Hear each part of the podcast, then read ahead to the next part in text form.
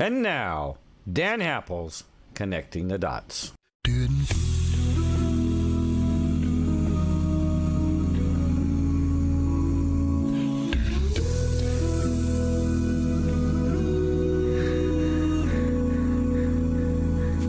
If tomorrow all the things were gone, I'd work for all my life. And I had to start again just my children and my wife. I thank my lucky stars to be living here today. Where the flag still stands for freedom, and they can't take that away. And I'm proud to be an American, where at least I know I'm free. And I won't forget the men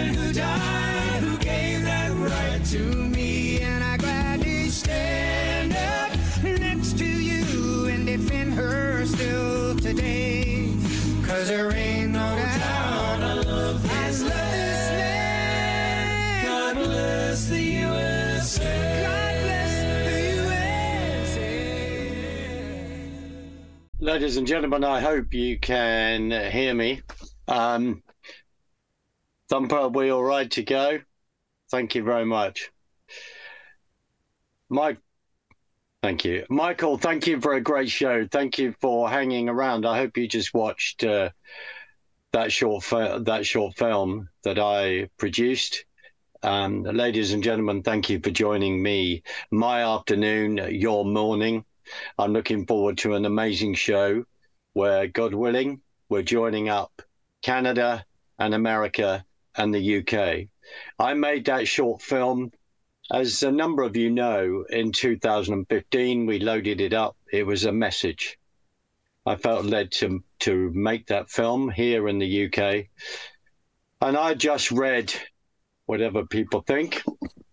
I'd read Pamela Geller's book, The Post American Presidency. The fact that it's a forward by Robert, by uh, John Bolton, is another issue, another day that we can discuss that. But I made that, I made that film. It's always a privilege to be able to share your work because it seems timeless in one sense. And I did not play that to be, I did not make that to be prophetic. That's the last thing I wanted to be, but I also wanted to make it to be a warning. So it's a privilege for me to join you, and I want to start by reading by reading scripture. And I thank you for what Michael's doing, what he's just talked about in regard to the border, etc. We have the same issues happening over here in the UK. This is not isolated, as you, as an incredible audience of educated people, know that this is across the world. So, Ephesians 6, verse 10. Finally, be strong in the Lord and in the strength of his might. Put on the full armor of God, so that you will be able to stand against the schemes of the devil. For our struggle is not against flesh and blood, but against the rulers, against the powers, against the world forces of this darkness, against the spiritual force, forces of wickedness in the heavenly places. Therefore, take up the full armor of God, so that you will be able to resist in the evil day, and have, having done everything, to stand firm. Stand firm, therefore, having girded your loins with truth, and having put on the breastplate of righteousness, and having shod your feet with the preparation of the gospel of peace. In addition to all, taking up the shield of faith, with which you will be able to extinguish all the flaming arrows of the evil one, and take the helmet of salvation and the sword of the Spirit, which is the word of God. With all prayer and petition, pray at all times in the Spirit, and with this in view, be on the alert, with all perseverance and petition for all the saints. When people like Thumper, like Michael, the rest of the station, put hours and hours into informing people, this is not for our own entertainment this is for people to enact and to take action. I have the privilege to be able to make films, to be able to do this, to be able to inform. um, one of my dear, dear friends that will be joining us shortly, Carl Teichrib, a writer with hardly any equal, except maybe the other guest that I hope will be joining us, which is Bill Jasper of the New American. So we have to inform, we have to read, we have to educate, and we have to get things out there. So thank you for that. The other, just finally, the other verse, which is one of my favorite verses in scripture, which is Ephesians 4, verse 6.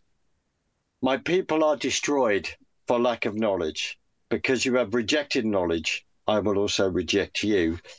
I'm not going to go into that, but the key thing is my people are destroyed through lack of knowledge.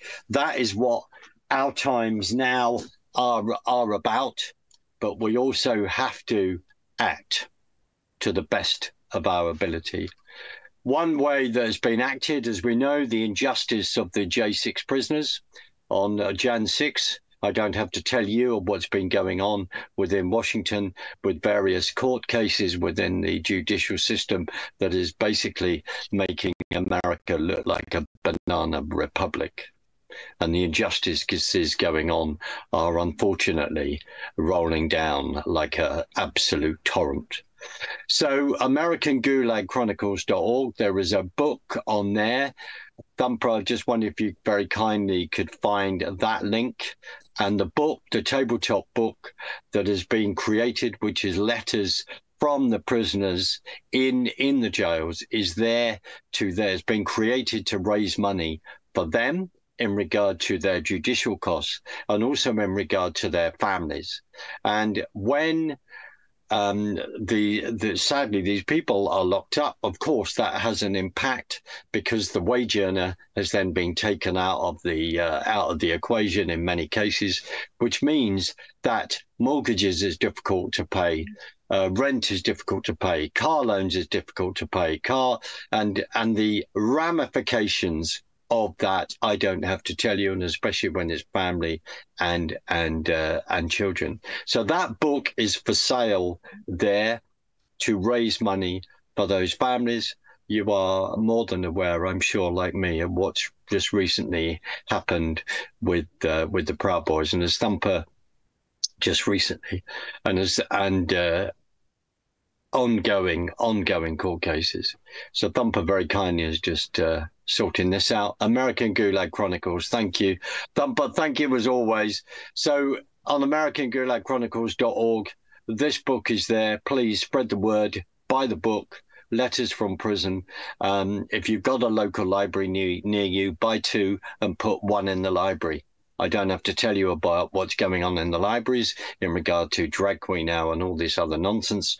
Um, this history needs to be in there because I joke not that there are people um, there are school syllabuses in America already that are rewriting the history of Jan 6 and what they perceive as the leftist truth, what we perceive, what we say is actually the, the truth, where people attended that day under the Constitution of the United States, their right to actually say we are not happy. We have concerns about the outcome of the election in regard to the voting and the voter fraud and all the rest. I don't have to explain that to you. Um, you are far more, along with me, educated about what happened that day. So thank you. Thank you, Thumper. So let's uh, let's kick off. I'm I'm waiting for I'm still waiting for Bill to join us, but that's not going to hold us up because we're going to get straight into things. Um, one of the privileges of being given a platform and one of the privileges of trying to fill Dan Happel's cowboy boots, one is I can't fill his cowboy boots at all, um, but to be given this privilege to actually to actually uh, care for this show that he has been doing for a long time to actually be be speaking out to get some incredibly informed guests to be part of getting the red pill expos off the ground etc um, i cannot you know cannot praise him enough for what he for what he does. And um, 2018 just to quickly recap i with my then many trips to the states around about that time i then flew out and i had the privilege to meet him and a number of other other people in the room that day, including Alex Newman. and then uh, that completely, completely in many ways changed changed my life. Carl Teichrib, who we'll bring on shortly, and Carl and I are very, very dear friends. We uh, we've actually met on uh, on a few occasions. There isn't hardly a day goes by that we don't uh, that we don't talk to each other. And if I can encourage you with that again, we all across this incredible world of ours, this God created world, as Genesis clearly lays out, not Darwin's um, evolutionary theory. The, clear, the key is this is that we all need each other. We all need each other and we all need to be encouraging each other. And whether there's thousands of miles away, but thousands of miles between us, that doesn't matter the key thing that these globalist uh, Luciferian, and I'm trying to keep it polite as it is a family show, the key thing that they have tried to do over the last three years is to isolate us. A number of us know that very well. And while we have this technology, we have to we have to uh, use that to the best of our ability. So I will chase up Bill via email while I'm also introducing Carl and we can begin a conversation. So, in many ways, Carl does not need an introduction to this show, but um, as he has as he has been on a uh, a few times, um, Dan was extremely blessed to have him on because he realised oh my goodness me, what a fountain of incredible knowledge this man has. Dan, Carl wrote this book Game of God. He wrote this book.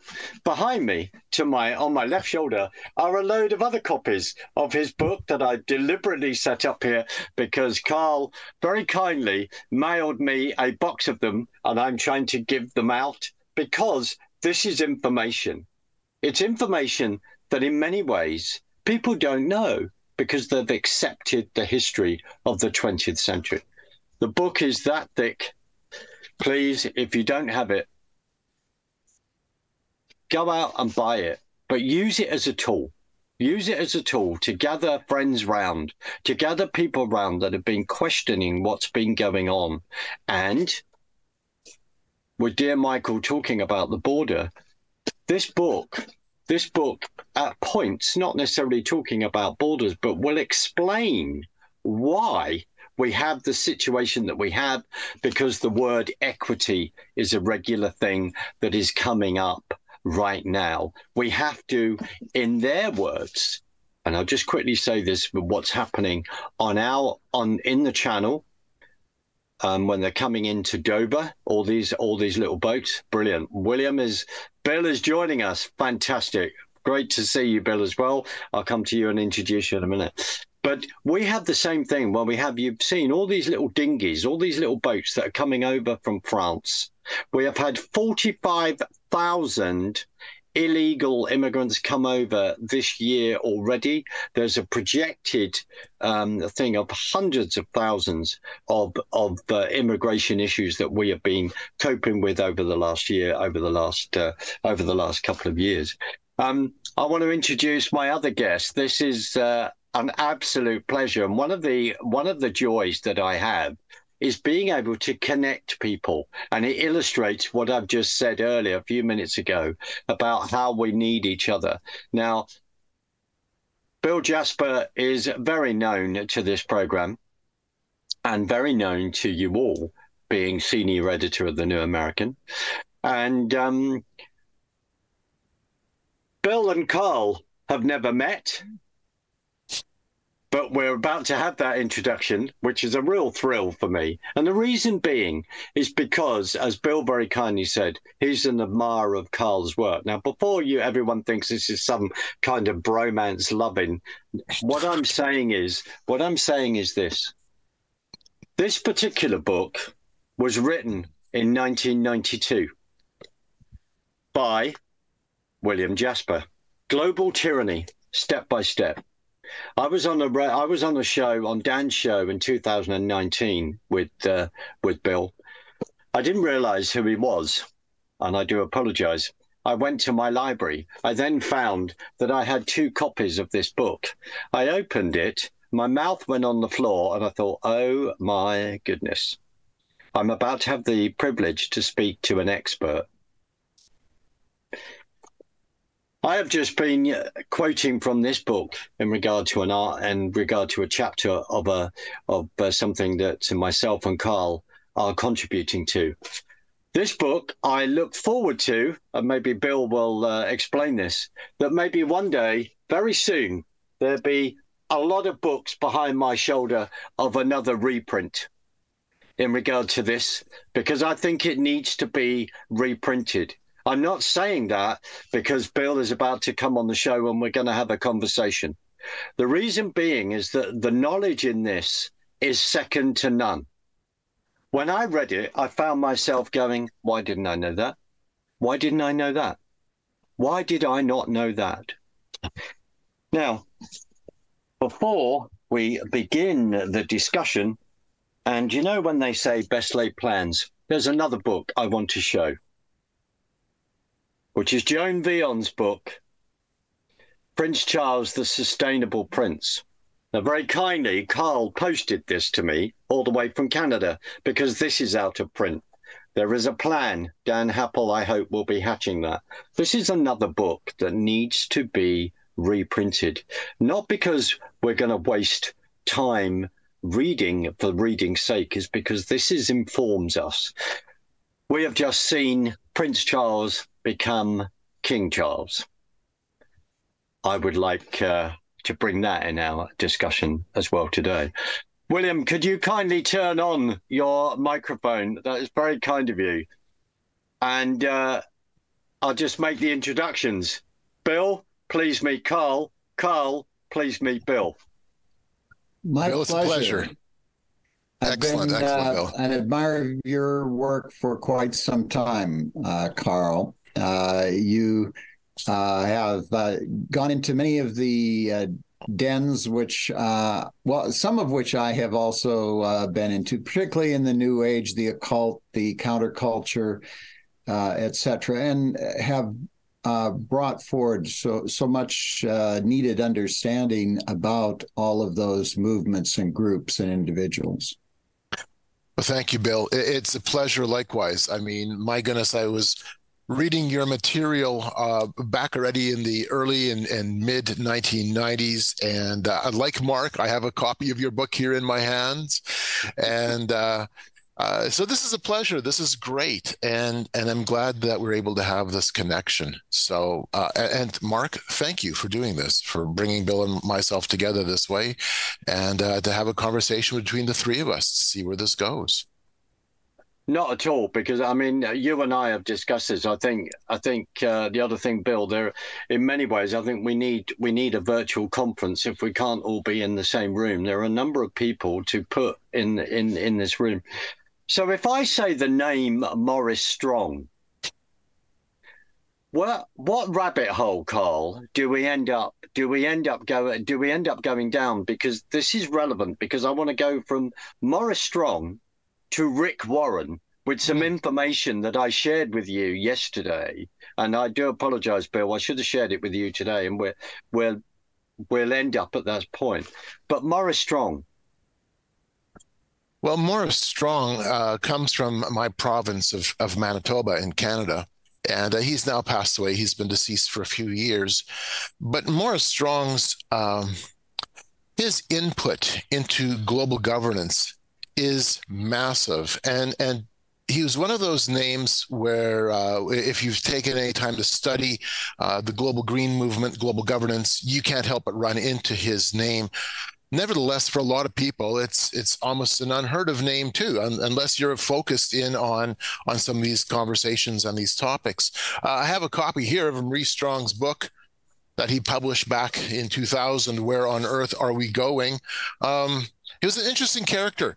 I, I, had the opportunity to spend a day with him. I had uh, gone to a World Federalist event in Dallas, Texas, where Maurice Strong was the keynote speaker uh, the two of us hit it off quite well. Uh, in fact, I, I had I had ditched the meeting. We were in a, a, kind of more of a business side to the meeting, and I was just a, a fly on the wall. And things kind of got boring after a while because I mean, my goodness, these are organizations with you know budgets and and internal issues, and I'm like, all right, uh, this isn't what I'm here for. I walked out of the conference room, and they're sitting on a on a couch by himself was Maurice Strong. And that afforded me the opportunity to walk up to Maurice and shake his hand and introduce myself as somebody who grew up in the same province he was from. Uh, in fact, my wife uh, is from a, a, small town, no more than a handful of minutes from his own small town of Oak Lake, Manitoba. And, uh, and I mentioned to the, something the fact that we have these these commonalities, and that I had indeed even gone golfing on his golf course in, in Oak Lake, Manitoba, and he stopped me. He stopped me. He says, That's where it ends. And he pulls back his hairline. He's got a small scar. He says, I played golf once. I'm like, okay, this is going to be an interesting day. And, and the, we hit it off. We ended up having lunch together. We had supper together. Um, and this is, golly, back in the fall of 1999, or, or yes, it would have been early fall of 1999. Um, he gave me some insights into what was happening within the United Nations, uh, the, the Millennium Forum, the summit, and then of of course the the uh, conference, the United Nations Summit on Religious Leaders as well. So, a fascinating individual. His connections, as as, as Bill knows very well. Uh, likewise, yourself, Mark are so deep in terms of United, you know, the United Nations, the World Bank, uh, the, you know, the Bretton Woods organizations. The list of, of accolades is through the roof. Uh, sat on every board imaginable, so to speak, uh, from from Toyota all the way through, and of course, he is the architect of the 1972 uh, Stockholm Conference and was the first director of the United Nations Environment Program, and then became the architect of the 1992 Rio Earth Summit. Uh, and in that respect, he is the person, along with his friend Wayne Kines, who I also uh, know as well, who was the first uh, director of, of uh, communications at, at UNEP. Uh, they, the two of them together, in many respects, are the the the godfathers of uh, the United Nations Environment um, you know, the, the whole global governance component, bringing the two together. So, very important individual. I mean, seriously important. Um, and and it's a name. His is a name that more people should be aware of because of of the influence that he has had on domestic policies and in the realm of global governance. Oh, at some point, I want to end up at Rick Warren, which is really be quite interesting. Um, Bill, I know this sounds like a bit of a stupid question in many ways, but and it's brilliant because Carl has got all these books behind him, which are real. You've got all these books behind you, which are real, which just says how seriously you two have taken your job. Um, I can't. I'm not sure if there's six thousand books that Carl has access to, maybe far more. Um, Bill, why why does the church why has it not got any of this? Why is this mm. and I'm saying this but Bill from my perspective in the UK because I feel that across the Atlantic there's like a wall and the wall stops certain information that's been coming from America. I think I feel that because in many ways we as you've laid out in your book in many ways, we are far, we've been far more down the socialist rabbit hole since after the Second World War and the creation of the common market going into the EU than than you at that time. Why? But why is this not discussed in churches? Why is this knowledge not out there? And I do apologize if it sounds like a bit of a naive question. No, it's a very important question because uh, what we are really uh, devolving into racing toward as we head into the abyss is really uh, apocalyptic. Uh, and so the churches should be in the forefront of warning about this. Unfortunately, now, uh, probably, I don't know, uh, but I know Carl, uh, you come from evangelistic, uh, evangelical background. Um, I come from both. I was raised Roman Catholic, then uh, went off on the Marxist and uh, leftist agenda for a while back in 1970 or so, 69, 70.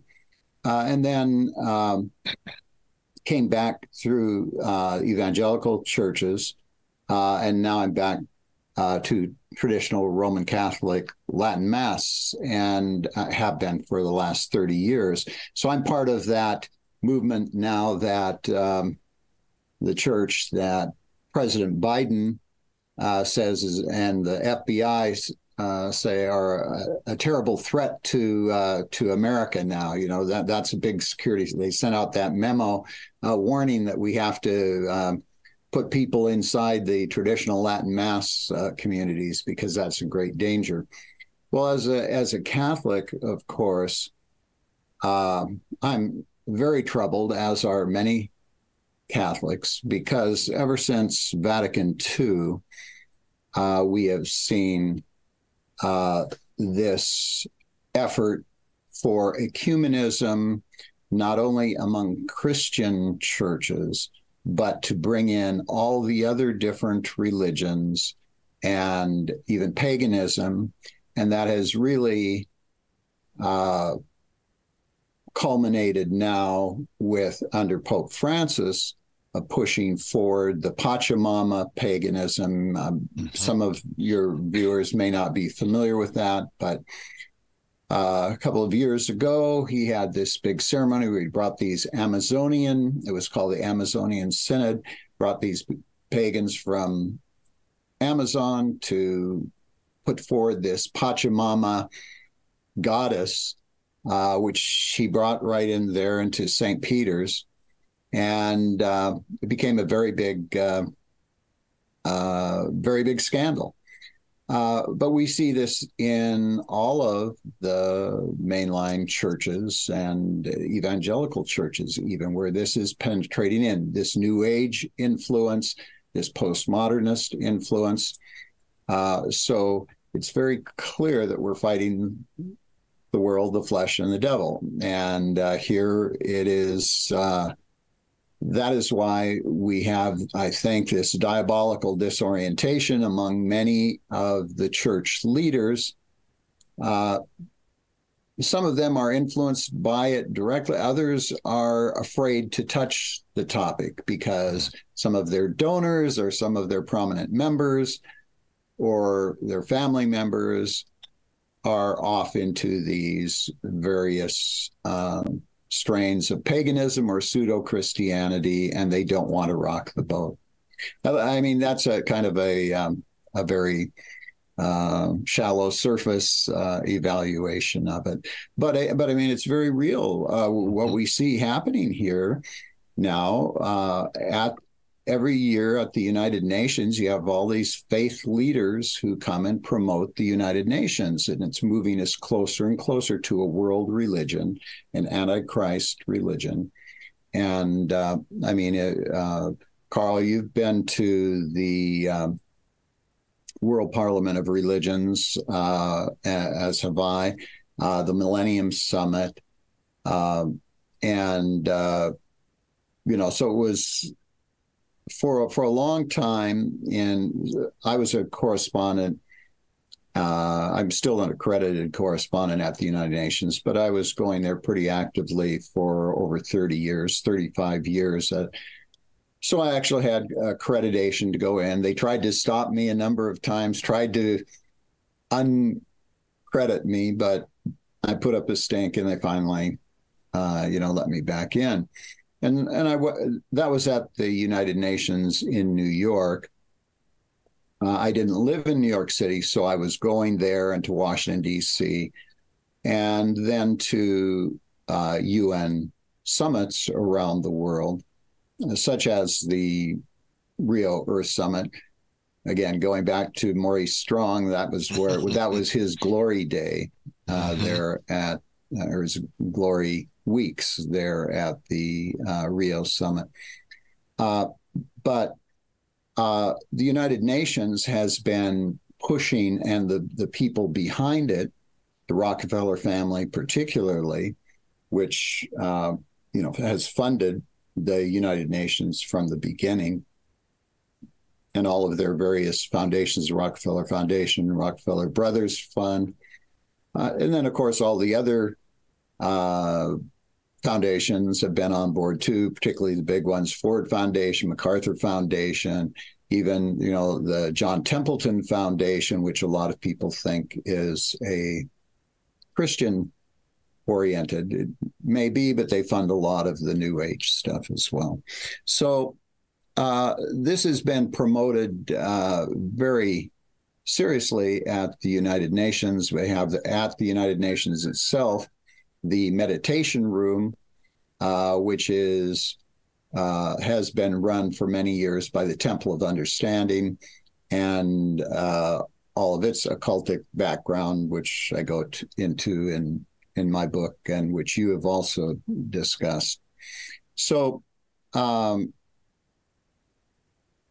Christians need to be very much aware that the United Nations, with all of its pseudo Christian charity compassion, which isn't that at all. I mean, it's it, it's posed to us as oh the united nations is with unesco and unep and unicef it's going to do all these wonderful things all over the world uh, and it's really usurping what the church should be doing uh, on its own and under and in the in the process of promoting the gospel and of promoting the faith uh, but no we've allowed the leaders uh, political and religious leaders uh, to uh, usurp that and uh, direct all of that compassion through the United Nations, which is very anti-Christ. Um, and a lot of people don't understand that. We've been trying to get that out out to them over the years. Bill, you wrote to me. You wrote a manual. I mean, the the book Global Tyranny, you know, Global Tyranny Step by Step is is is a manual Right. And I do, I'm just saying this, not because you're here. It's funny when we had an email exchange and I have been, I have been tweeting your book out when I invade the public space and I'm excited by the fact that these people who aren't Christians yet, but saying, look, you know, faith in Christ is number one here. And two, get hold of these books. I also recommend uh, Carl, Carl's as well when you go going back to the UN, I, in a way, in one sense, I know, but you were in there. You are like undercover, finding all this information out, bringing all this information out. Herbert Walker Bush Senior goes to Kyoto and goes, you know, we have the opportunity. I won't go into the accent. We have the opportunity to build a new world order, and where we're successful, and we will be. Why didn't people get it at that point? Why didn't they suddenly realize that the president of the United States and you and I need about 20 hours to go through him and what's and what's gone on? Why didn't they get it? Why didn't they why don't they get the Federal Reserve? Why don't they get any all of this? And again, I apologize if it sounds like a an obvious question. No, I mean that's the. It is an obvious question that springs everybody's mind. That once you are red pilled, once you uh, see the picture, you go, "Why don't, why don't they see it? Why doesn't everybody else see it?" Uh, but uh, on a more encouraging note, when George Bush did make his New World Order speech, uh, our phones were ringing off the hook. That's what you guys have been talking about for for the last uh, umpteen years. Uh, and you know, because for a long time, anytime you mentioned the new world order, everyone in the media would eye roll, or liberals would go, "Oh, there it goes that conspiracy theory again." You know, this this is something that crazy people have made up. Uh, no, you know, we we were well in, in my book and in earlier books you know i'm stood on the shoulders of, of many others that came before me, many of whom I had the great opportunity to work with. Uh, Gary Allen, who wrote None Dare Call It mm-hmm. Conspiracy and many yeah. other books, uh, Alan Stang, Robert Welch, uh, Jack McManus, uh, many other people whom I uh, admired and looked up to, and who's re- Ed, Ed Griffin, G. Edward Griffin. Um, uh, I was I've been able to work with uh, all of those uh, authors and researchers, and uh, so uh, uh, I know that throughout my journey over the last, I'm in my 70s, so but over almost a half a century now that I've been in in this um, fight, uh, it has always been a mystery why some people don't get it, won't see it. And then it's always encouraging when people do wake up. And in this past couple of years since COVID, we've seen some very big surprises with people like Russell Brand and uh, Naomi Wolf and uh, people who have partially gotten the picture, like Bill Maher, for instance, who even recognized. I mean, he's a, still an atheist, and he even says he's he's still a. Uh, how did he put it? He didn't say reprobate, but uh, still kind of a philistine. But he recognizes with all the political correctness, and particularly with the uh, transgenderism, uh, he and Dave Chappelle and a number of other people on the left in the Hollywood scene uh, have said, wait, wait, wait, this is going too far. Uh, and some, like Robert F. Kennedy, uh, Robert F. Kennedy is still pretty liberal left on on certain things. And you know, it was just a few years ago that he uh, came out and proposed that people who didn't go along with the global warming thing, whom he called deniers, should be prosecuted and put in jail. And now, of course, other people are saying that vaccine deniers should be put in jail. And so he's he's finding out that this that kind of uh, mentality uh, can be uh, and will be used against you. So uh, it's a mystery why some people don't uh, don't get it. And one of the one of the I think a key thing here is that our enemies, those who are pushing the new world order, global governance, world government, uh, they know that people will start to wake up, and so they want to get influencers under their influence who will head people off. And so during the 1960s we had William F. Buckley and others at National Review who were intent on keeping the Overton window uh, just within certain limits. And if you started exposing any of the people at the Council on Foreign Relations and later the Trilateral Commission or Bilderberger, oh, you were out there. You were a tinfoil hat. You were crazy people. And so William F. Buckley really served uh, that purpose. And I was glad to hear last Saturday on uh, Steve Bannon's War Room, he was talking and he said, uh, because he's got a very large audience of millions of uh, subscribers, and he said, he said, you know, all those years ago, the John Birch Society was right, and William F. Buckley and National Review were wrong. And so a lot of people are beginning uh, to see that. And um, the uh, during the time, like for instance, when George Bush came out with his New World Order speech, the influencer at that time who kept everybody uh, from uh, all the conservatives who should have recognized that was Rush Limbaugh. He was yes. the big promoter of Bush and of the Bush family and of the Republican Party.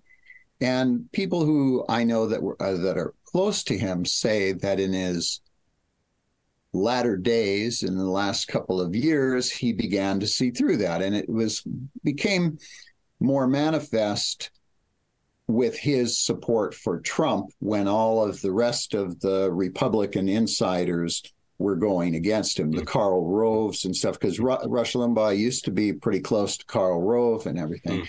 The Karl Rove and uh, Paul Ryan and all the Mm. and uh, uh, all the rest of the Republican leadership that were uh, coming down on Trump because he was upsetting their globalist agenda, Yeah. particularly with Yeah. regard to China, with regard to the border, with regard to um, trade deals.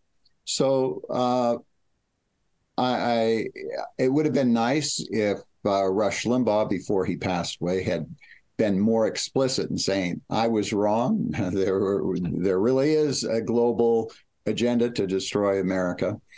Uh, but at least he did, in some some respect, um, redeem himself in that regard.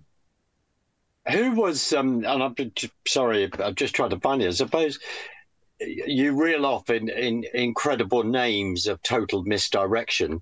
Who was the commentator when Apollo supposedly landed on the moon? We'll not go down that rabbit hole. Who was the famous American uh, broadcaster at that time who went, you know, one small step for mankind? Well, not necessarily him. Who was the American commentator? Well, well, the at that time, uh, probably the biggest uh, commentator would be Walter Cronkite. Precisely. who the, who of course, he was a, a, a, A total world, globalist. uh, federalist, globalist. Yep. Yeah.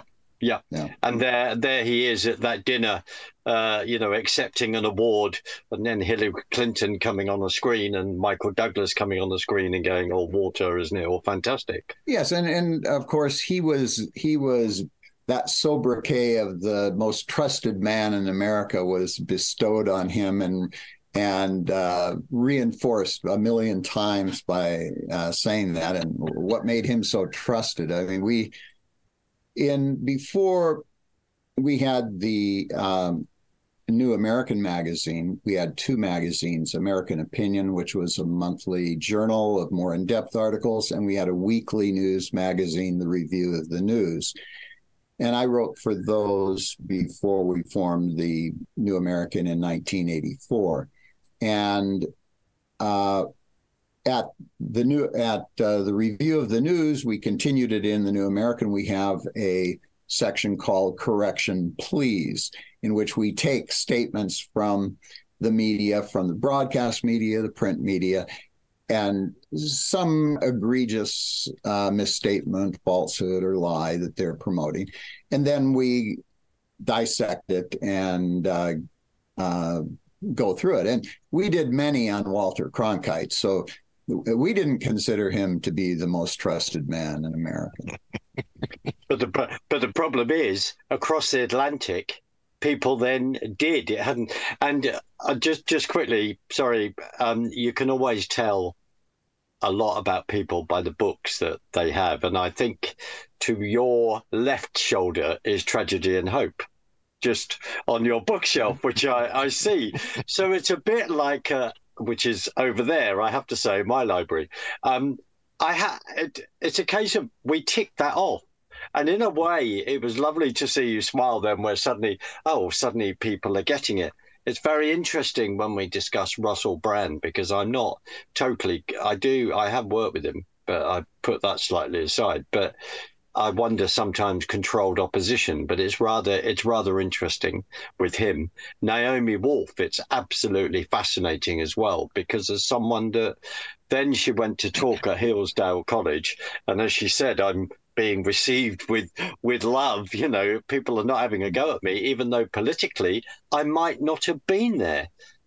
It it is a, a number of years ago. What is fascinating to me is that a load of non Christians have got it, are getting it, and are speaking out about it, and are doing the job that the church is not. And I, Carl and I have regularly had this conversation. It, it absolutely frustrates me. And I wonder what both of your comments are on that. Well, and it is frustrating. I absolutely, it's a frustrating situation. How do you how do you wake the the Christian community up to what is transpiring right in front of you? And I mean, it's something I've wrestled with. I know anybody in in in this field has wrestled with. How do we wake up the Christian church? And and and Bill, to your point, my goodness, I mean, I've I've got I probably loaded a bunch of documents around me. I always tend to do that. You end up over um, getting you know almost overloading your your your your your setup so that you have material uh, at your fingertips. But from from the Mennonite Central Committee, a document going back to the year 2000 on uh, on this is going to sound sick, and it is sick.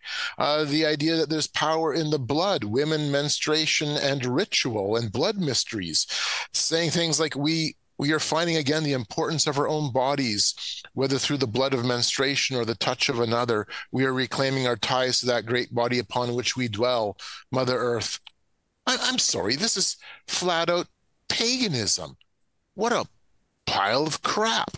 Um, the Green Bible nonsense where they've taken and, and and and instead of being a red letter edition the words of christ it's a green letter edition taking and and and somehow bending scripture to say well these passages speak towards uh, conservation and environmentalism and, and, and a green spirituality.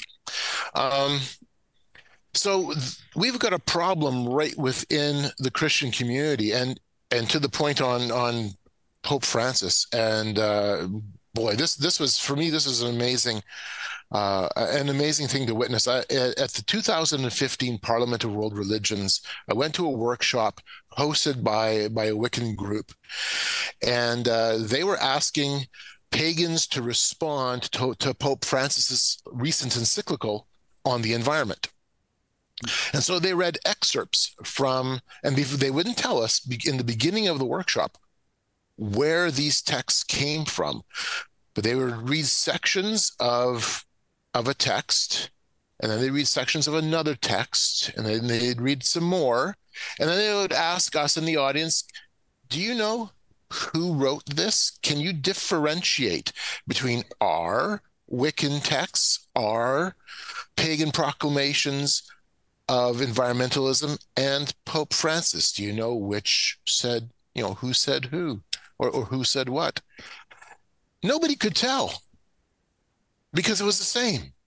It had that same worldview lens through which it was being viewed. So, regarding the church, shame on us. Shame on us for capitulating and and not only capitulating, but more importantly, being active participants so, and this is a really interesting conversation regarding the, the history of, of where globalization really kind of emerges from. And, and as you peel back the historical layers, you end up going all the way back to the 1893 Parliament of the World Religions, which was for the for its main part a quote unquote Christian assembly though it had massive Swedenborgian influence and, and it was really the tipping point, bringing the East and West together. But it was at that at that point when when Christian ministers believed that they could help reshape a, a new world, build heaven on earth. And, and that came along at the same time as you had a very early burgeoning social gospel movement. And the social gospel movement was was focusing on an international righteousness, how we're going to create a heaven on earth. And then by the time World War One comes along, you've got the Federal Council of Churches and Carnegie's Church Peace Union, and and this this interlock between political players foundations. And that point, you had the Carnegie Foundation as probably the primary one that really played a, significant role before World War One and during the, the early phases of World War One, and and ministers of the gospel, so to speak, all intersecting, sitting around the same table, being part of the same small club that pulled together the League to Enforce Peace, and then the League of Nations. And then during World War II, my goodness, you had you had the Methodist Church had campaigns, crusades on world order. The Southern Baptist Convention issued a, a, a statement supporting the United Nations and, and world government. Uh, John Foster Dulles and his his Federal Council of Churches commission on on a just and durable world order was was making inroads.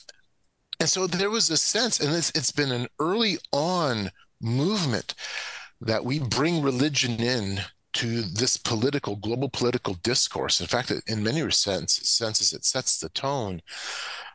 For myself, probably one of the most glaring examples was back in 2010, I attended the World Religion Summit, which was the parallel to the G8 and G20 political summits.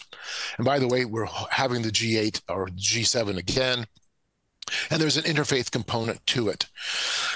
And uh, the that year in 2010, the G8 was being held in Toronto, and the G8 World Religion Summit, the the the faith-based side of it, was held in my province, in uh, specifically in the city of Winnipeg, and it was hosted for the most part by and organized by World Federalists uh, from the Canadian branch of the World Federalist Association.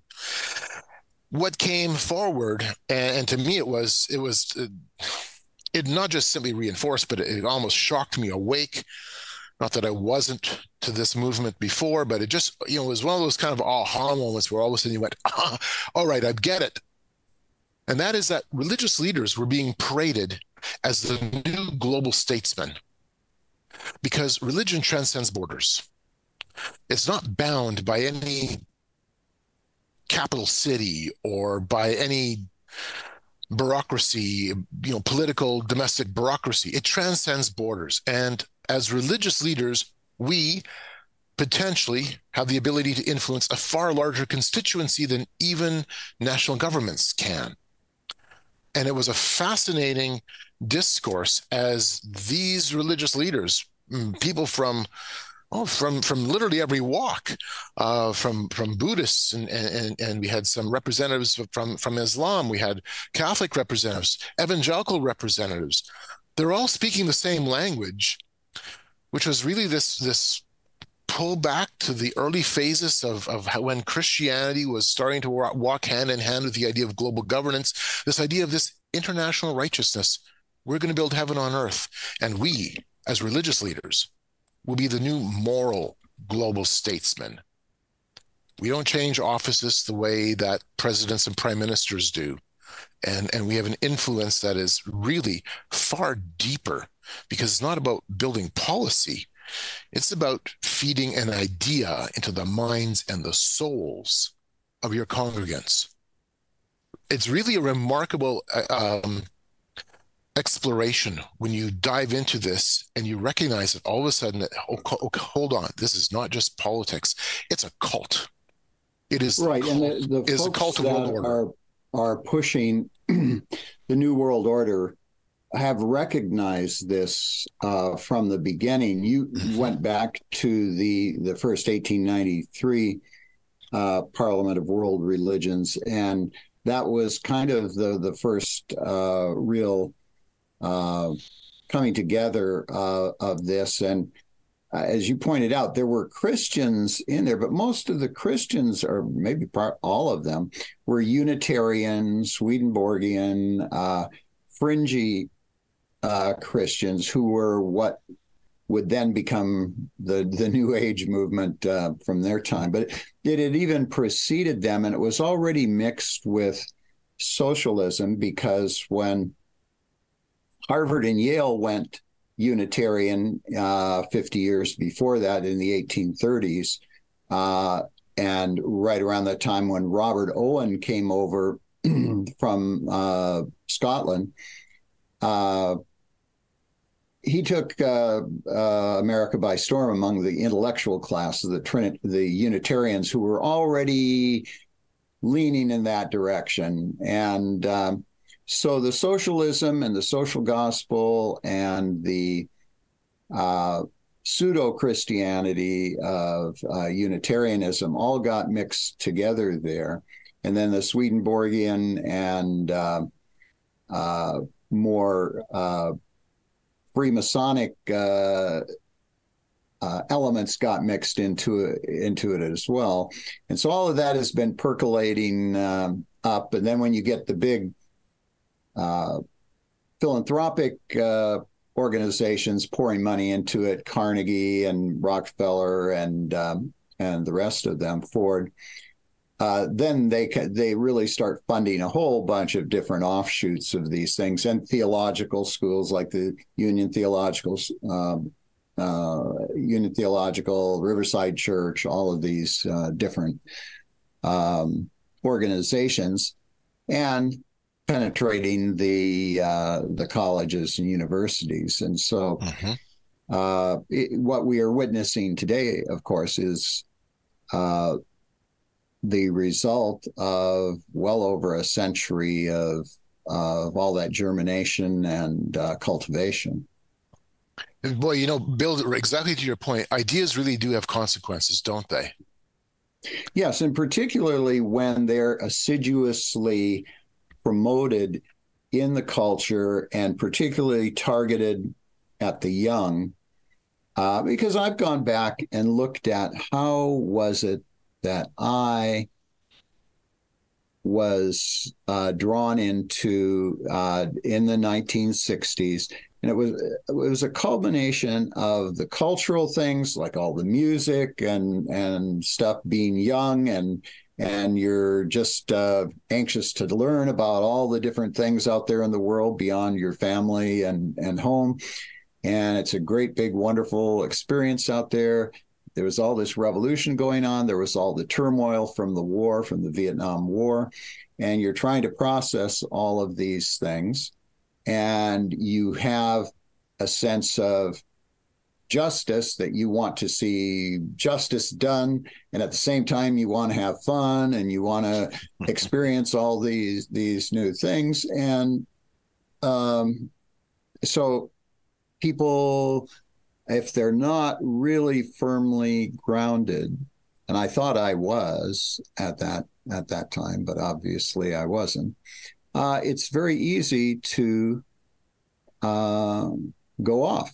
Uh, and particularly because uh, there is so much misinformation and disinformation out there. We have we have lots of books and everything but when i was growing up now you have everything on the internet uh, as well. And that's that's both beneficial and harmful.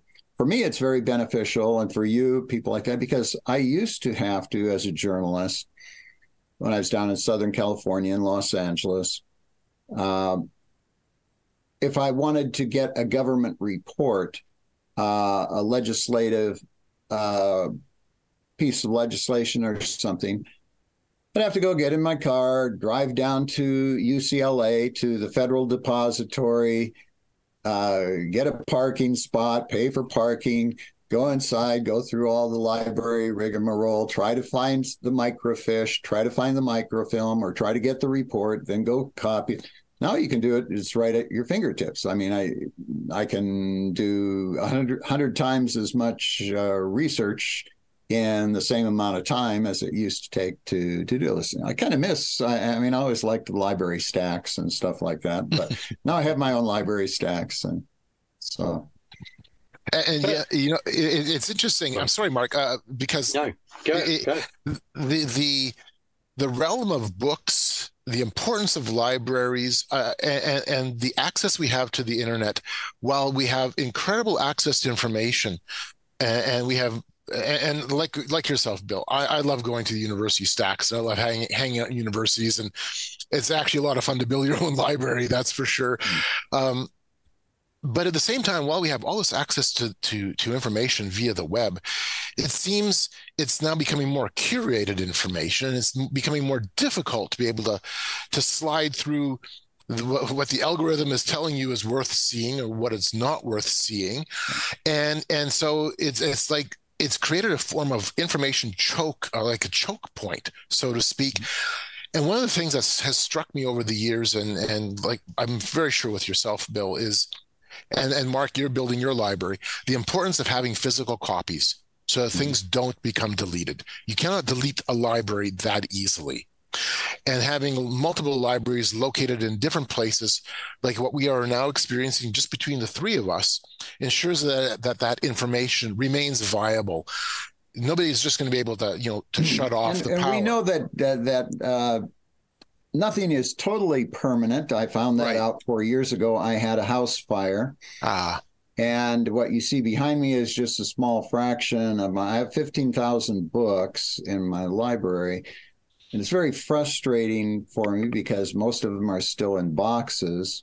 I got them back from the restoration, and they did a wonderful job with a lot of them. Some of them were more water damaged and fire damaged. And so, you know, the pages are all wrinkled, the covers are all wrinkled and everything.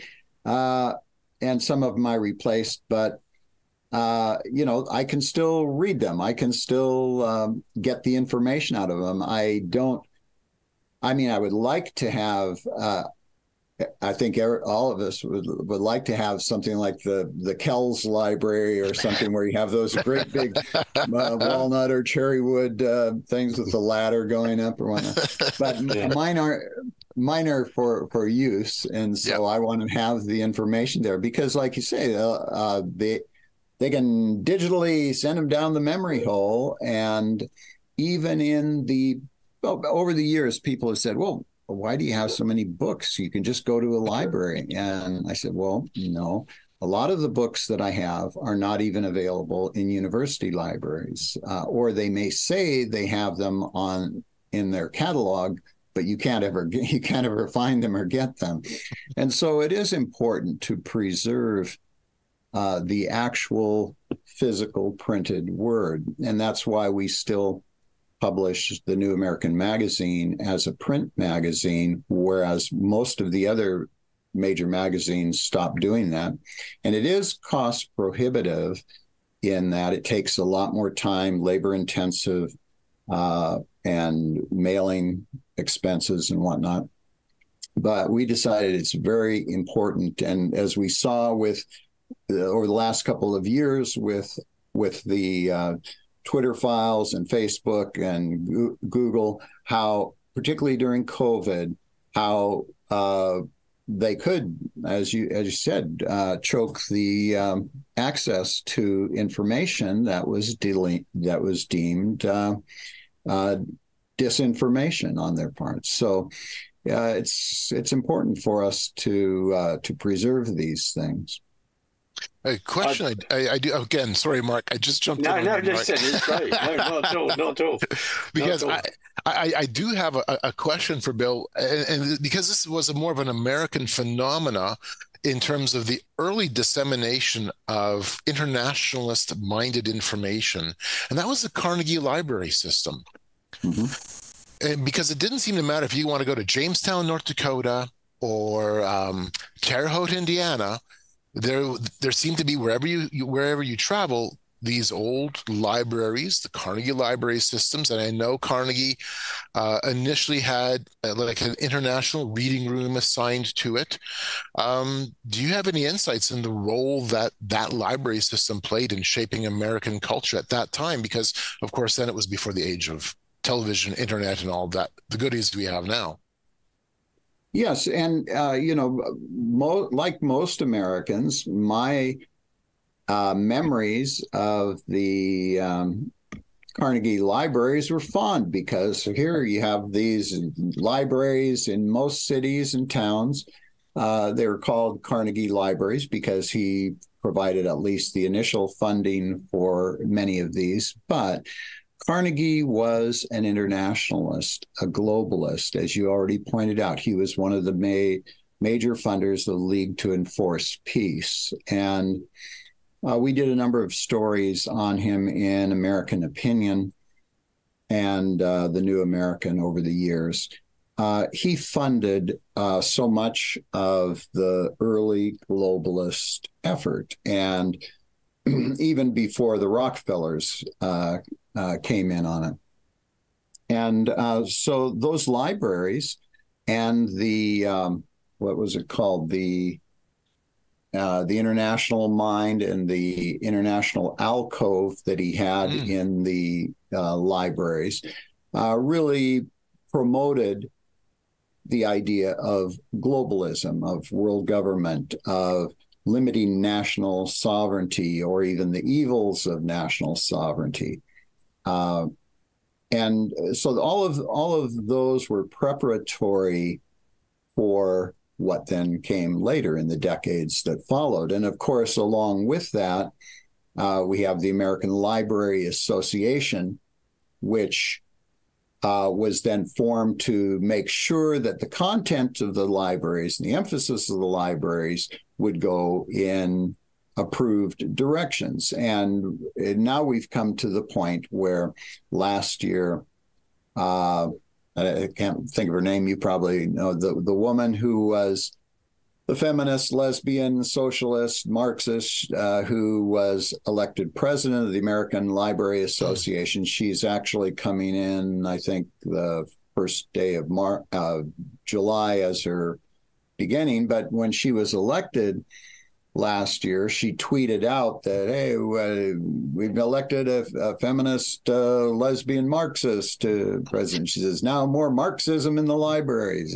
So, I mean, they're very, they're, they're just mocking us, you know, they're trolling us, telling us, we're going to uh, go as far with this as we can. Now they think they can go right out into the open. And so that's why we see uh, it's it's a battle here. I know it is in most other countries too. I believe it is in Canada and in the UK, mm-hmm. where the libraries where you have these drag queen story hours, where they we just had a battle here in in my hometown where I live here. Uh, actually, today is voting day. I've got to go out and vote uh, later on today. Uh, for the board of trustees for the local library network, including seven towns around this area, because uh, moms and dads and grandmas uh, started looking at the books and they found out there's over 300 titles promoting pornography, LGBTQ stuff, uh, uh, really rancid, terrible uh, stuff. And the library board wouldn't do anything about it. They've been promoting this stuff. And so finally, so we have two gentlemen that are running now for the library board uh, on the platform of they're going to remove these books. They're not even saying we're going to take them out of the library. They're saying we're going to remove these books from the children's section and the children will not have access to them. That's the position we're in today. Bill, Brilliant. I want to say to you guys, I'm I'm loving I am loving this conversation because and I'm not being rude and not being rude to our audience because the fact is is that we are asking people to step up. We're asking people to go and do the research. You've done that all your life, all your journalistic life. Asking people to step up, not not dumb down. Oh, give me that in two seconds, you know, or whatever. Bill, what moved you from, and I can relate to this, virtually being left of Stalin at one point. What moved you from from this left wing Marxist viewpoint to where you are now? What what what part of that? What was on that journey? What helped that? Uh, that's a that's a good question, and actually, it's uh, I've examined that as well. Mm as trying to figure out how did I end up going in that direction in the first place. And it's usually more complex than just one thing. It's a it's a, mm. a number of mm. nuanced mm. factors, and it's the same thing uh, with then my conversion, uh, because it was both religious, intellectual, and social uh, conversion. Because uh, I was not comfortable with a number of things in the counterculture, uh, anti American, anti war, uh, pop culture uh, that was going on. For one thing, I was blessed to have two very wonderful, devout parents who were both World War II veterans. My mother was an Army nurse. Uh, my father was a paratrooper. 82nd Airborne. Uh, wow. So, uh, you know, they had been in the thick of battle in uh, World War II, uh, came back, wanted to have, a, uh, got married, wanted to have a family. They met uh, during the war, and um, they recognized clear back then at the end of the war that this thing called communism with our so-called ally Joseph Stalin was not a good thing. And they they were alarmed right from the start from things that they saw over there because they had witnessed parts of Operation Keelhaul which was that abominable, mm. uh, terrible thing that our government and the allied governments did to mm. appease mm. Stalin, turning million, returning millions of not just Russians but Germans, Poles, uh, Lithuanians, yes. Latvians, yep. Estonians yep. to Stalin to be tortured, killed, or sent to the gulags. And so then, as as uh, communism expanded, they really drilled into us that you know communism was bad. And uh, but then when I um, and and so I, I I I really even when I went went leftward I still respected and loved my parents. And I thought they were you know hopelessly old fashioned and everything. And they had been sold a bill of goods on this communism thing because Marxism seemed to really explain what we really needed to have a just world. I didn't go along with that for very long, though, because I recognize that Marxism professes to be uh, scientific materialism, that all we have is our matter in motion. You know, uh, and I said, no, there's more to uh, more to it than that. There is what we would call a spiritual dimension of some kind, and even though I had kind of said, well, I'm not going to uh, hang on to my my Christian background. I wanted to explore all these other Eastern things that were coming in. The Beatles were bringing this in, yeah, you know, and yeah, all of that. Yeah, yeah. So, uh, you know, I, I, for a short time I started looking in all of those uh, religions, and uh, then I, in college in my sophomore year, uh, I met up with some Campus Crusade for Christ mm. um, Christians there, and I started uh, rethinking things and reading uh, the Bible more, and um, uh, came back to my Christian uh, faith. Uh, but even then, I found a lot of the Christians were still muddled in terms of understanding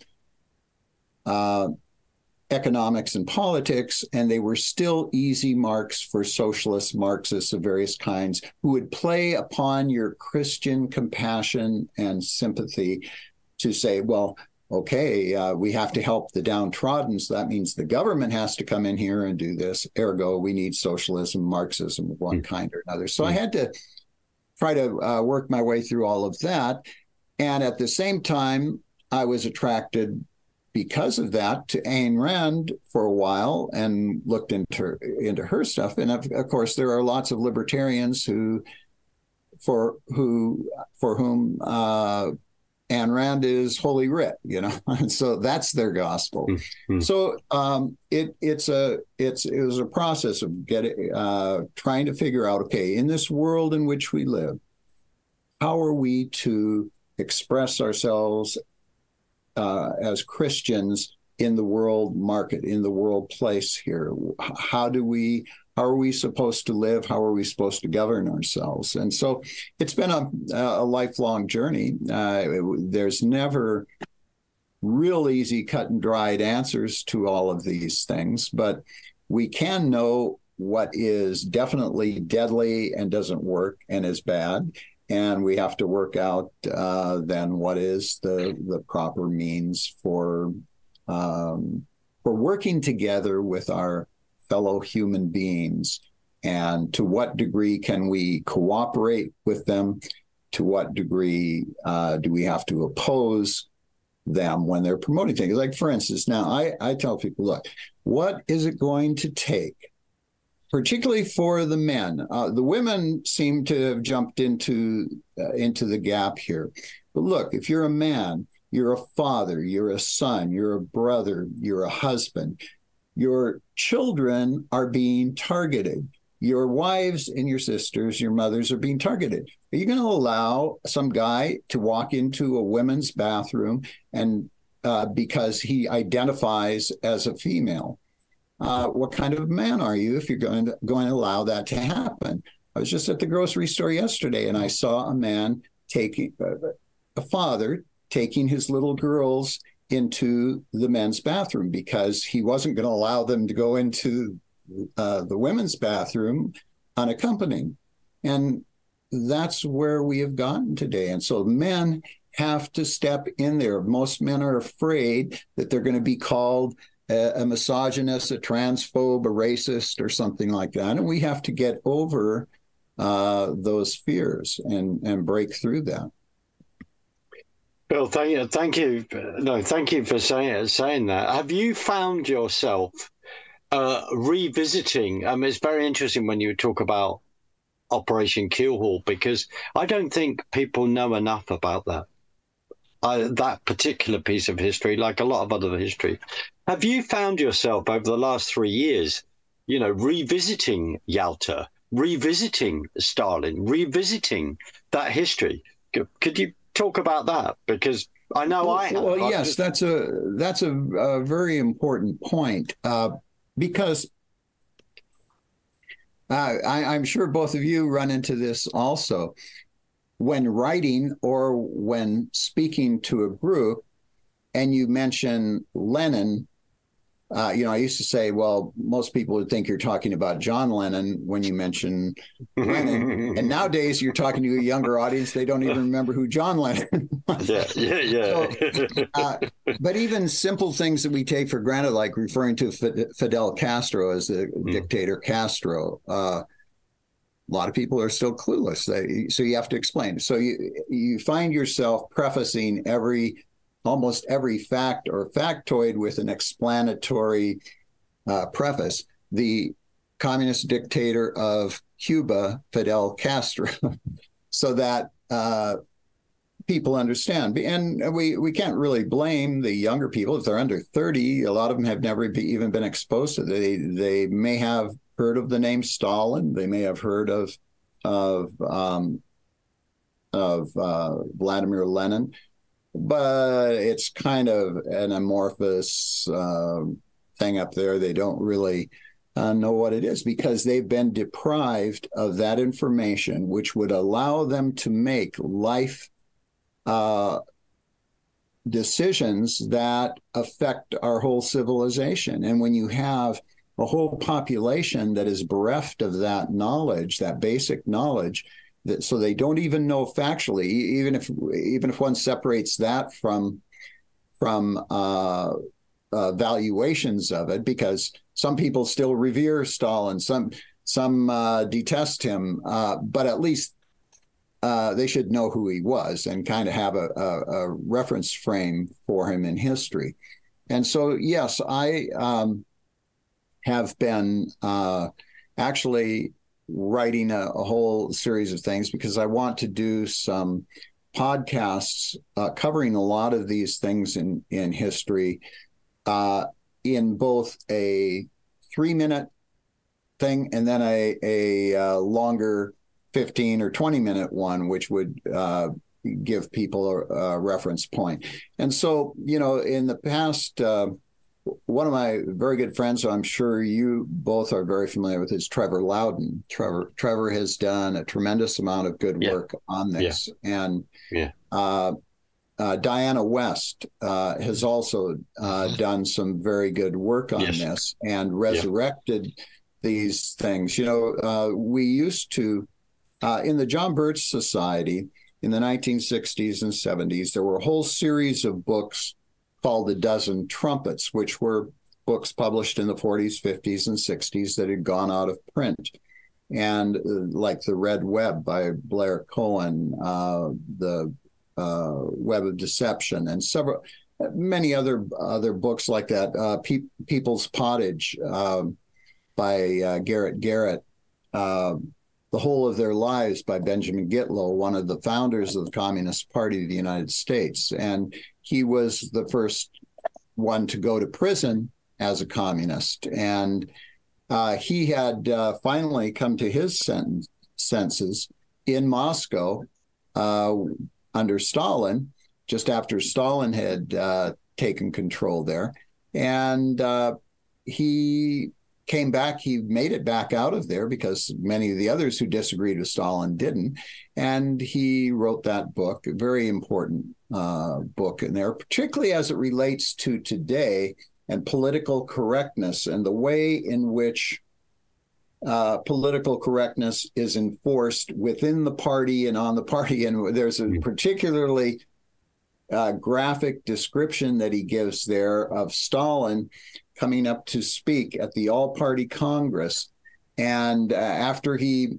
after he speaks, everybody stands up and they're clapping and they're clapping and they and Stalin doesn't motion for them to stop and so they just keep on going it, it's like something out of uh, 1984 George Orwell's and they're hmm. clapping and he says everybody's hands are getting numb and they're it's getting painful and they they mm. can't stop and they're afraid uh, they're afraid to stop because if you're the first one to stop you might end up going to the gulag or you might go to the firing squad so it goes on for 15 minutes or so. You can imagine clapping for that long, and they're trying to show their their zeal and elation. And uh, finally, finally, it stops, and he says, he says that that so illustrated to him this mentality and we see it all around us today how people fall into line and uh, particularly we see it with the Antifa and with all of the the Black Lives Matter and the LGBTQ LMNOP, how they can just go crazy and uh, that kind of mind control and crowd control and herd mentality is what we're facing today. What um, this is an observation from this side of the pond, which at various times, you know, my heart is grieving because when we we look at the Constitution of the United States, I'm looking at America, what it stands for. Uh, I'm going to throw but a comment you made when I'm I'm thinking of uh, Ford cowboy films, which I remember growing up with. Um, you know, John Wayne, this whole thing, right? To some, that may be an appalling example. Not to us, this whole thing of go west, you know, achieve what is what has happened when where is the black robed regiment you know preaching from the pulpits? What is i've asked him what has gone on? You know i'm it really it does grieve me so much. Well yeah so i mean that's uh that's how i grew up of course. Um most of the time when I was uh, growing up in the 50s and 60s, uh, we didn't have a television, and uh, uh, we did uh, we'd get hand me downs that somebody would uh, give back then. It was a new thing uh, back then, and so we. But uh, that was I was a big John Wayne fan, mm-hmm. and mm-hmm. for good reason. I think he he exemplified mm-hmm. a manly. patriotism and uh, um, not in all of his movies, of course, but uh, but still, it was that rugged individualism and mm. uh, can-do spirit, and uh, both his westerns and his uh, World War II uh, movies, and um, you know that it was it was good and it was wholesome, and that's why when I that was one of the other things when I went to college and I started going left I, I didn't go. I, I never really cared for um, all of the postmodernist, post-structuralist, uh, so-called intellectuals that were pushing every kind of deviant culture and whatnot. I, I still felt that no, you know, men are men and women are women, and mm-hmm. and uh, uh, we should have. Uh, I, I, can remember in in uh, college, my freshman year in 1970 showed Alvin Toffler's Future Shock. And uh, it was promoting this idea of the evolving family, how clear back then, you know, there, there would be uh, multiple uh, uh, people living together out of marriage, and you'd have homosexual and, and lesbian uh, families and all this. And I thought, that is uh, that is so wrong. I'm not I'm not going to go along with that. And uh, but what we've seen now is going on three generations of that saturation of the culture.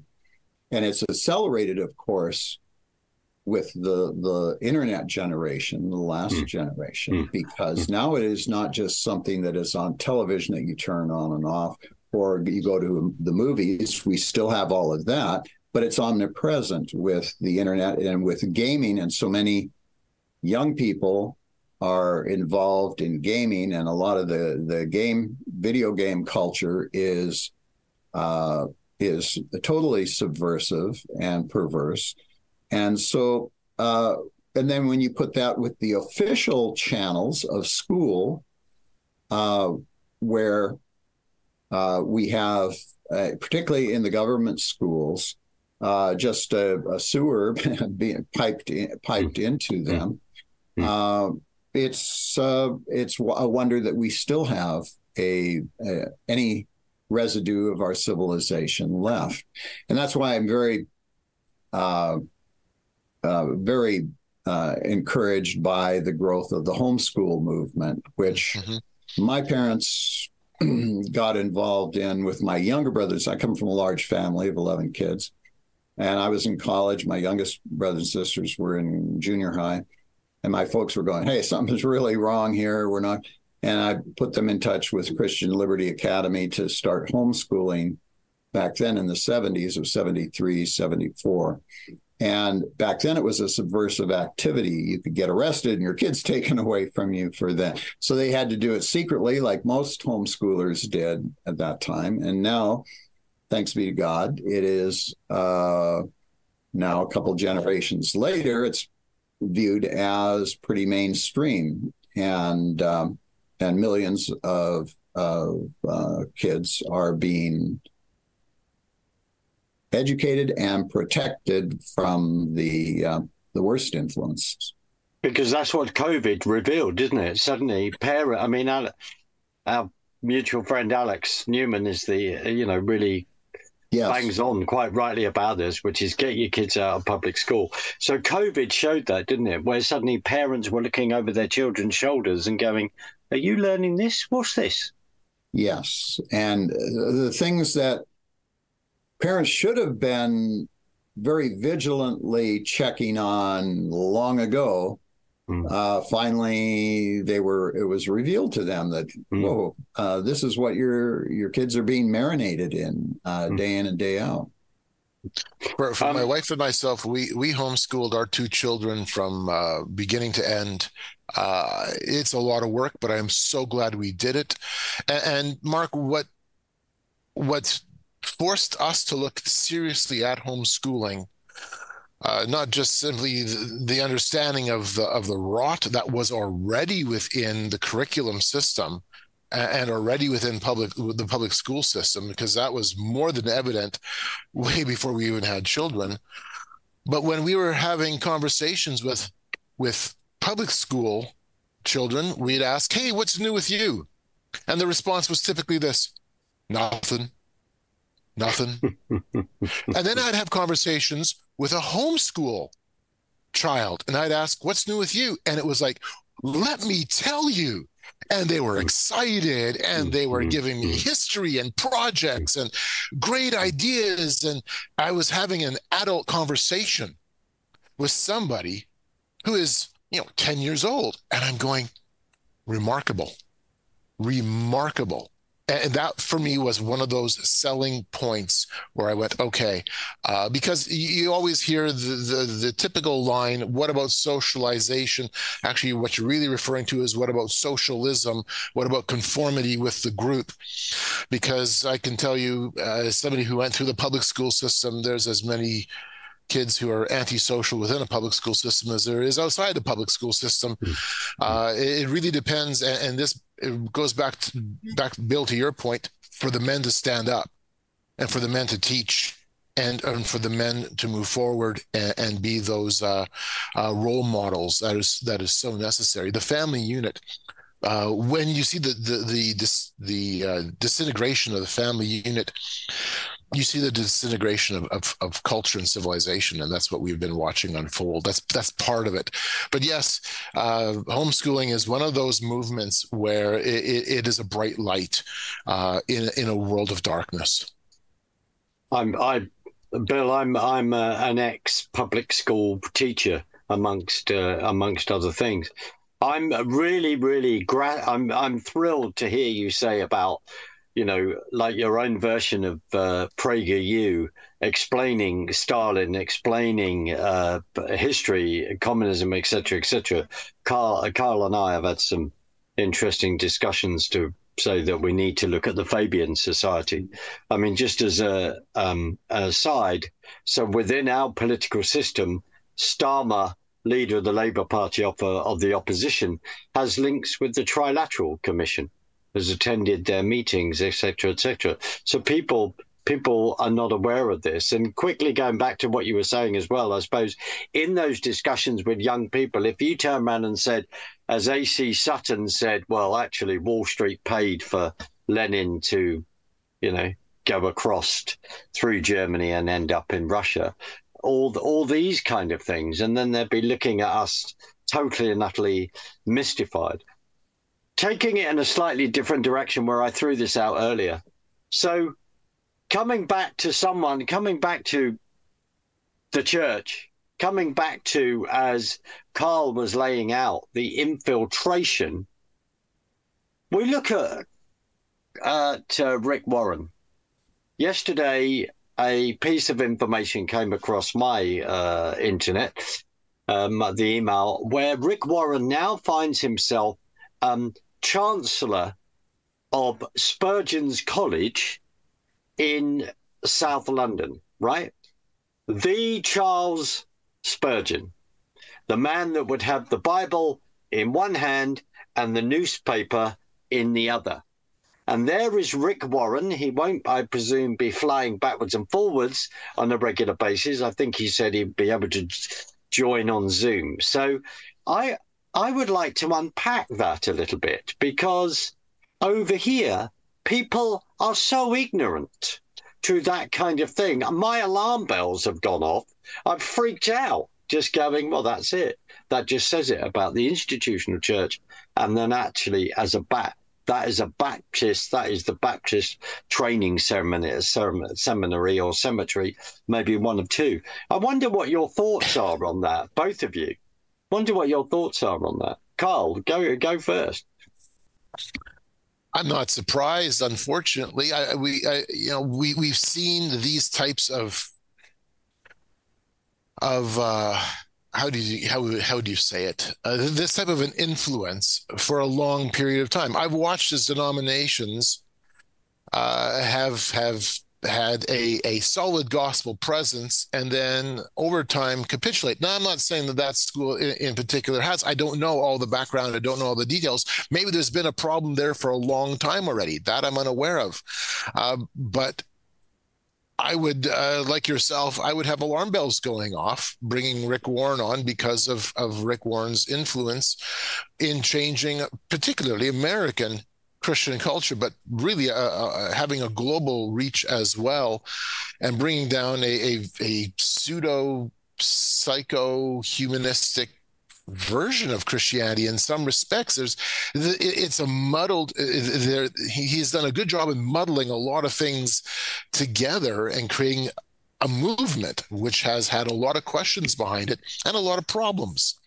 And so, uh, you know, I, I hear this about Rick Warren becoming chancellor. And I'm like, well, sh- I shake my head. Mm. But at the same time, I'm not surprised.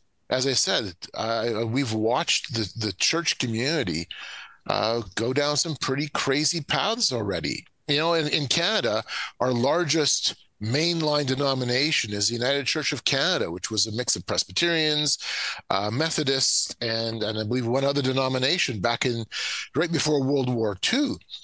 And and even then, there was already a, a social gospel presence within those denominations. But there was still some type of a, of a solid foundation of sorts that, that that new church movement held on to. But by the 1960s, they had jettisoned Jesus Christ right out of the church. And, and there was already a, an understanding that they were progressive. And, and now, if I go to United Church, thank goodness they're, they're emptying right out. There's almost nobody left. Uh, but if I go to United Church and I open up a hymn book, they have a song entitled "Oh Beautiful Gaia," another song to Mother Earth, and and, and it's labyrinths and it's touchy feely. And I, I, might hear a sermon about. Uh, you know how the how the, the the the lady minister will feel about something. It's just it's new age gobbledygook. It's it's ludicrous, but it didn't just arrive there overnight. And I think that's the important point. So when we consider things like Rick Warren's involvement, uh, the the Christian community and, and the evangelical community is absolutely um, we have absolutely uh, capitulated and be a, have been a part of this mind change, this spirit change. Uh, we have we have drank the Kool Aid a long time ago, and um, I, I say this frequently that the church itself is is the new mission field. Wow, wow, that wow! You're not the uh, a very close friend of mine has said the same thing uh, recently.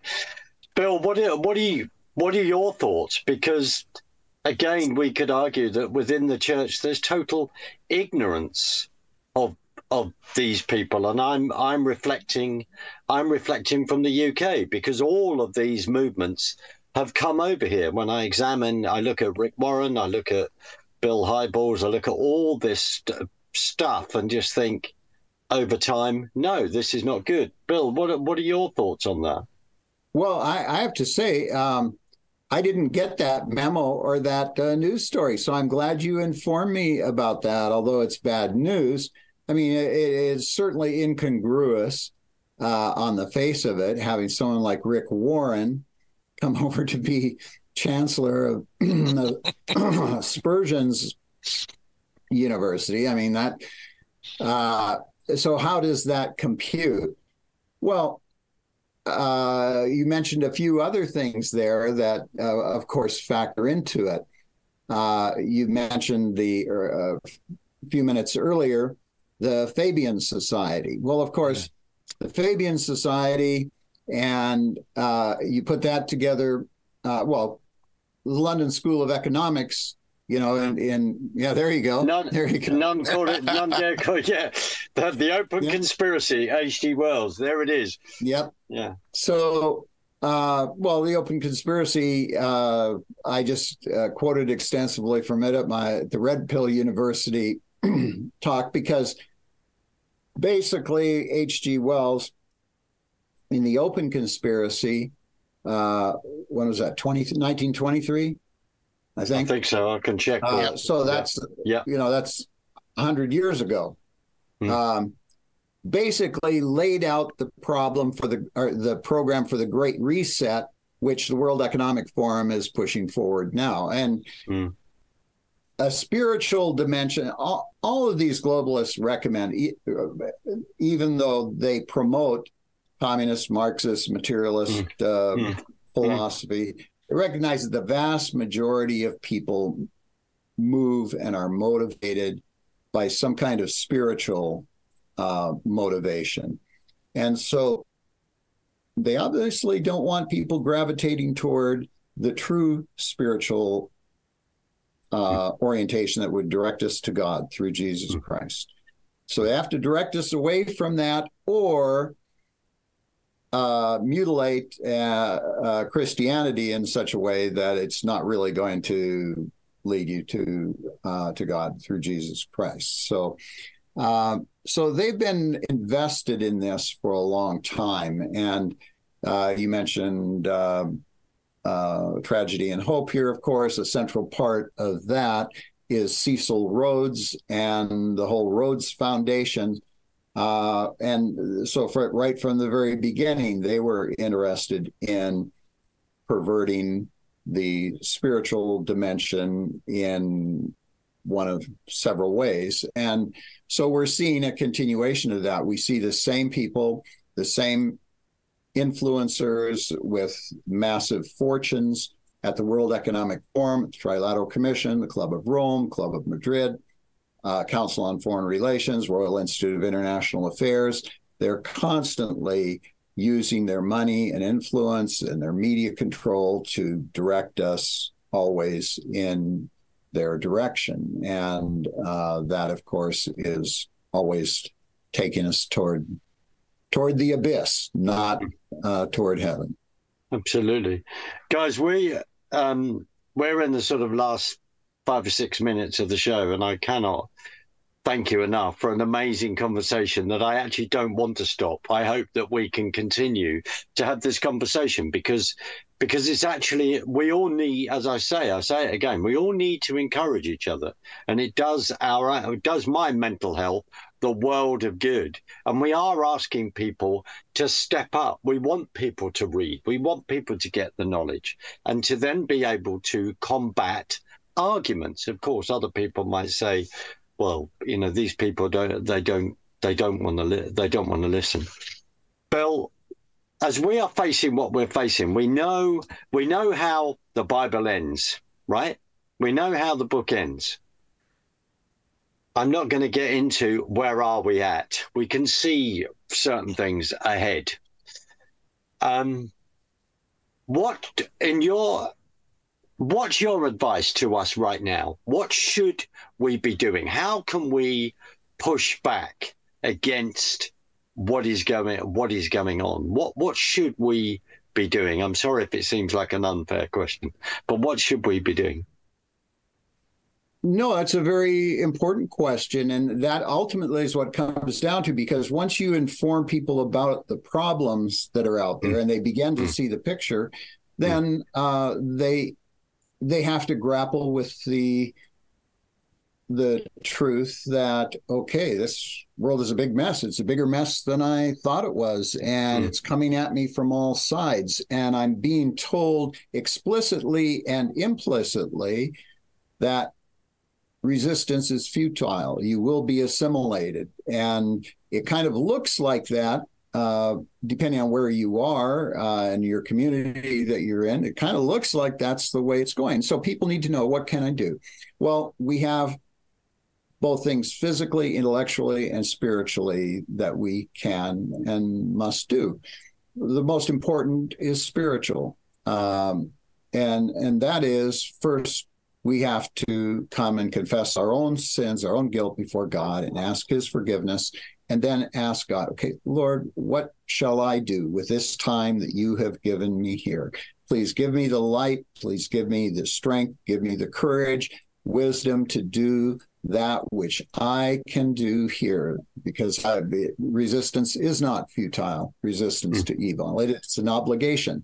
So then intellectually, we have to, okay, um, we have to use the brains that God has given us to to figure out what we can do. And it, it, comes down to very simple practical things. First of all, we saw during COVID that that uh, the whole supply chain can be disrupted and whatnot. So prudentially, uh, I, as a father or grandfather, I'm grandfather, uh, but for my family, I should have certain amount of physical goods here to take care of my family so that I'm not dependent on the government, so that I can't be panicked uh, by fear of not being able to have a meal uh, tomorrow. Mm-hmm. Uh, so uh, we should do some preparation. And then we should uh, join together with other of our uh, compatriots around the country and around the world and promote the truth. We have the ability to do what you're doing here today, which I applaud you for, and for all the people, we still have the ability to reach out to and inform other people, to link arms with them. And we've seen all over the world all these uh, mass demonstrations and mass resistance to, to this. So we can physically, spiritually, uh, and intellectually uh, engage in this. And of course, I'm uh, somewhat uh, biased, but I think uh, people should uh, go to thenewamerican.com on online and or even uh, subscribe to our magazine mm. because we're going to continue bringing this mm. to them. Your your bias is appreciated and totally and utterly understood, and that and you know again, thank you, thank you for all that you do and you you have done and it is inspirational. And thank you for that. And Carl, what do you what do you what is your reply? What what do you advise us at this time? In the last, uh, we've just got a couple of minutes. Well, I, I would echo what Bill has said. Uh, I would add that our posture, our position should also be reflected of that and, and, that is we we are no longer in a in a time where we should be living in fear or cowardice my mm. goodness we have allowed fear within our own lives to take mm. over mm. in many respects mm. and i'm not just talking about covid but even before mm. covid mm. and there's also a defeatist attitude that so often comes into the picture stop stop you're you're you're not to to carry that forward that defeatist attitude and and the fear that we have of man has held so much uh, back in terms of of our ability to step forward with truth and do it at the right time and in the right way, seasoned with grace and salt. And we need to relearn what it means to be an ambassador for, for, for Jesus Christ, really, in a world that is antagonistic to him and, and to, the, to the Christian message. Uh, and, and recognize that ideas have consequences and, and we're supposed to stand for truth regardless wherever we are. So, I mean, thank you bill. Thank you for for all the work that you have done over the years. And, my goodness mark for for how you're now stepping up. Uh, yes we have our conversations routinely and it, it's a pleasure to watch you also begin to unfold and, and to and, and, to recognize where you have a voice and, and take responsibility in that. And i think that that's a model for all of us. We need to take responsibility push the fear aside quit being afraid of man quit being defeatist Let's step forward and let's speak with truth and grace. That's, thank you, Colin. That's very kind of you to say because I'm just I'm just remember unless I'm wrong, so correct me, theological. How many times does it say "do not fear" in the Bible? Is it for one, one once for every day of the year? well, I'm not sure about that, but I do know this: um, fear God. Yeah. don't fear yeah. man. Yeah. That's the bottom line. Yeah. Yeah. Fear, fear of God teaches man wisdom, and humility comes before honor. Yeah. Right. So just just closing, as we're just about to close. So these incredible these incredible books, right? So, um, Bill, I want to work. I want to. I'm not writing you off by any stretch. I want to urge you to write your autobiography.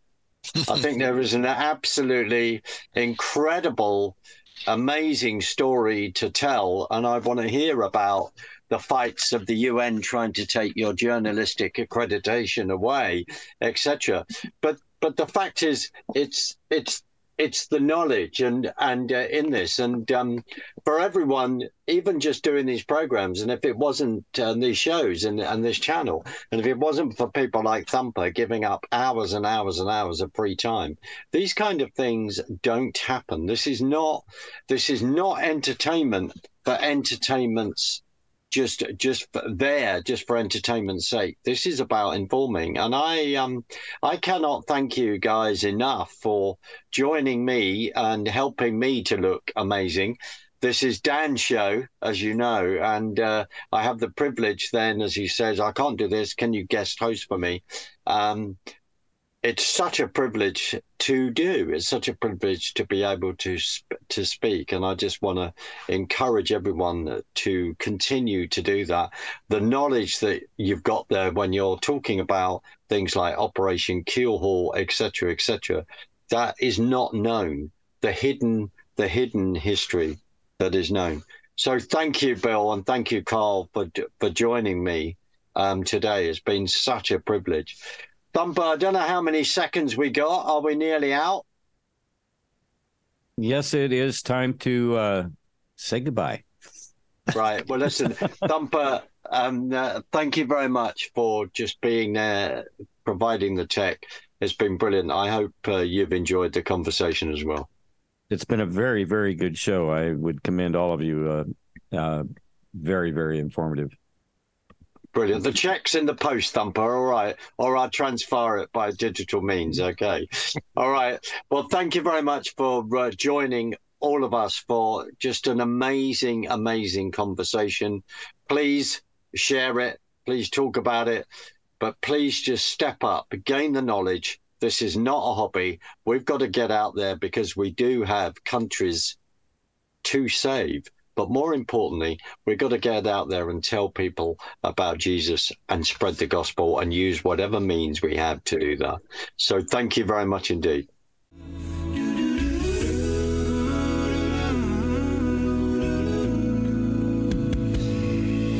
From the lakes of Minnesota to the hills of Tennessee. Across the plains of Texas, oh, from sea to shining sea. From Detroit down to Houston, New York to LA, where there's pride in every American heart, and it's time we stand and say.